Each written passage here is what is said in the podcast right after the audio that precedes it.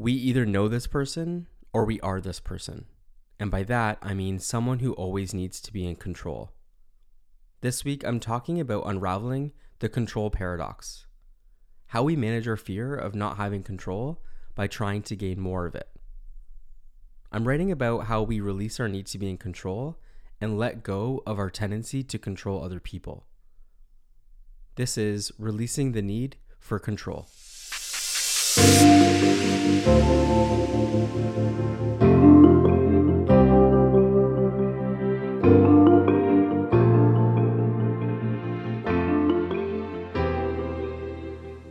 Just a reminder before we get started and I start reading, I wanted to give a very big shout out to all the people who have supported my work. Thank you for people who have become paid subscribers, and thank you to all who have shared and have talked about the impact that this writing has had on them. I appreciate the emails as well. Appreciate your reflections every week.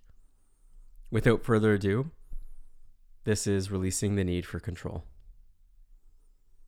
Picture yourself at a windy beach with a close friend of yours. You've planned a day of fun and sun, but there's just one problem. Your vision of a sunny beach is slowly being ruined by the windy weather. The day you planned in your mind is not the day you're currently experiencing. Huh, sounds familiar, right? You start to feel frustrated and you begin to complain about the weather. You wish you had more control. You can't stop thinking about how much you wish the weather was sunny, but you're determined to not let the wind ruin a day with your friend.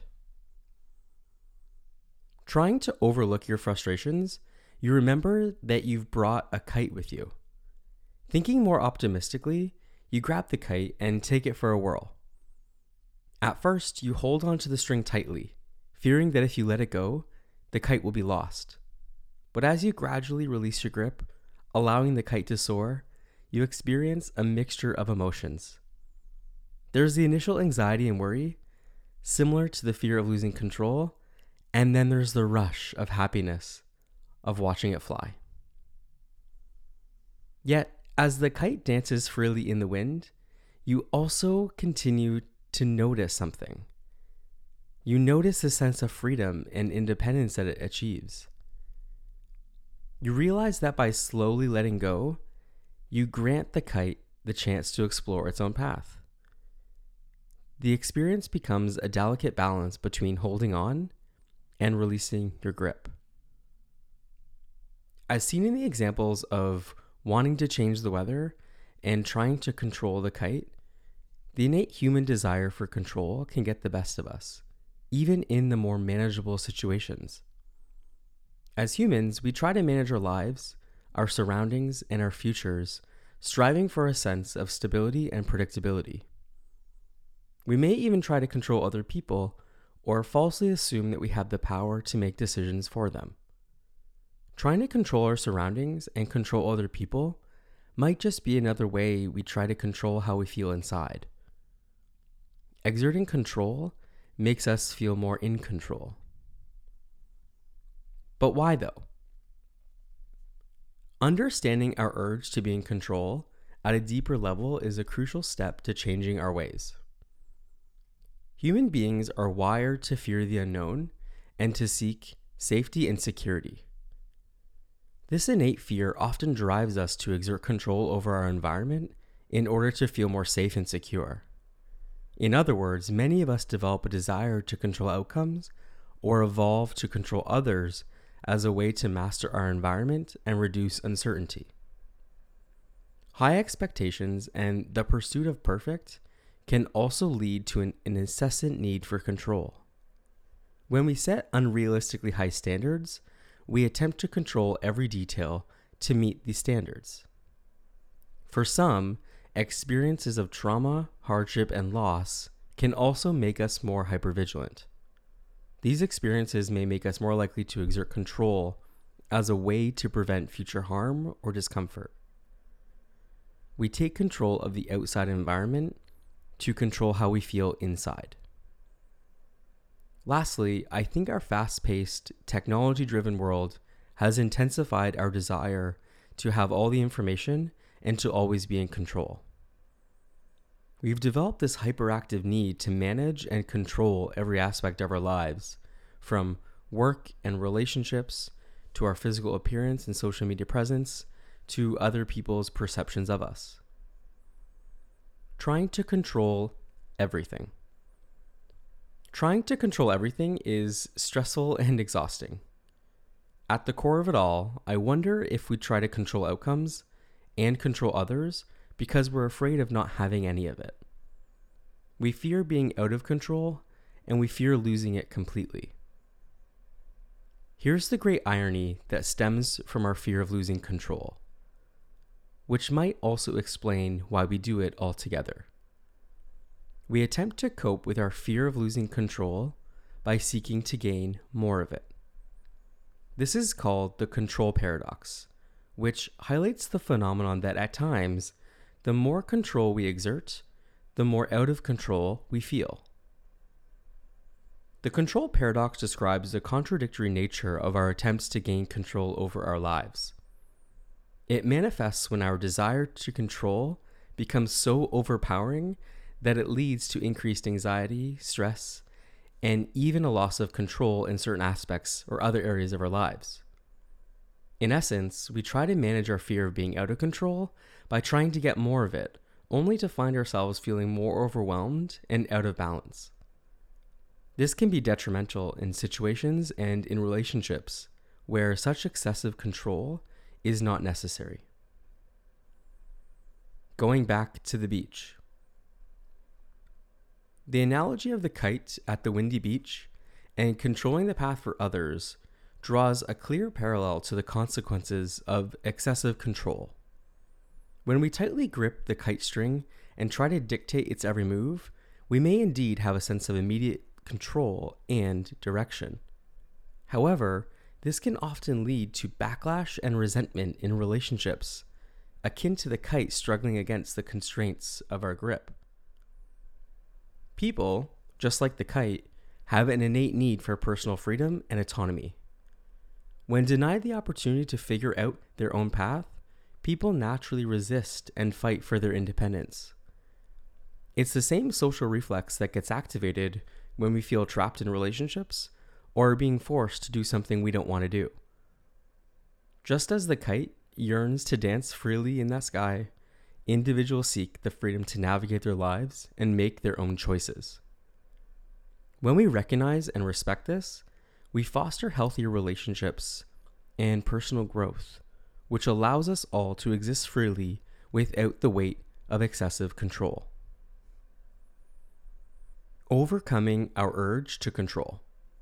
Working through the control paradox lies in the fact that true emotional predictability doesn't come from controlling external circumstances, but from cultivating inner resilience and adaptability. By trying to control everything, we may actually create more emotional instability because we cannot control the world and other people's choices indefinitely. True wisdom lies in granting others the freedom to be themselves, think as they will, and act accordingly to their own path. After all, we can't control others and we don't have control over every outcome. In order to overcome our urge to control, we should remember that life is inherently uncertain. Uncertainty is not always a sign that discomfort will occur. Sometimes uncertainty is an opportunity to pause, reflect, and let go. Letting things be what they are without trying to control or change them is hard work. The ache of relinquishing control and embracing the uncertainty of others making their own choices can be a profound source of grief. It often stirs feelings of vulnerability as we expose ourselves to the unknown outcomes of their decisions. There can be moments of anxiety too as we grapple with the uncertainty of whether they will choose the path we would have preferred. Simultaneously, there may also be a sense of liberation, recognizing that by letting go, we are fostering autonomy and growth in those we care about. From control to collaboration. All right, ultimately, this journey encompasses a mix of emotions and thoughts ranging from fear and apprehension to hope and the profound realization that allowing others the freedom to choose is an essential part of nurturing relationships and personal development. It highlights an important aspect of achieving change, too, which is that the best way to influence others and support them to achieve new outcomes is to collaborate with them instead of trying to control them. So, here are a few things you can do to move from control to collaboration.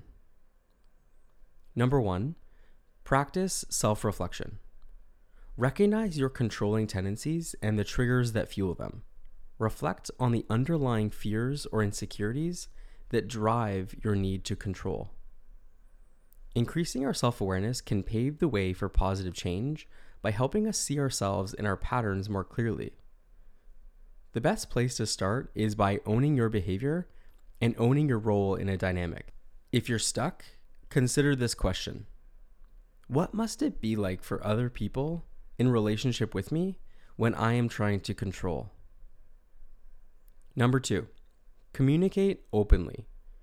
Initiate a conversation, as uncomfortable as that may be, about your reflections with your partner, your children, your family members, or your friends. Acknowledge the patterns you've been a part of in the past and discuss your desire to shift towards collaboration. This is an opportunity to seek their feedback about the impact of being in relationship with you. Number three, practice being present. Mindfulness, empathy, and active listening are cornerstones for effective collaboration.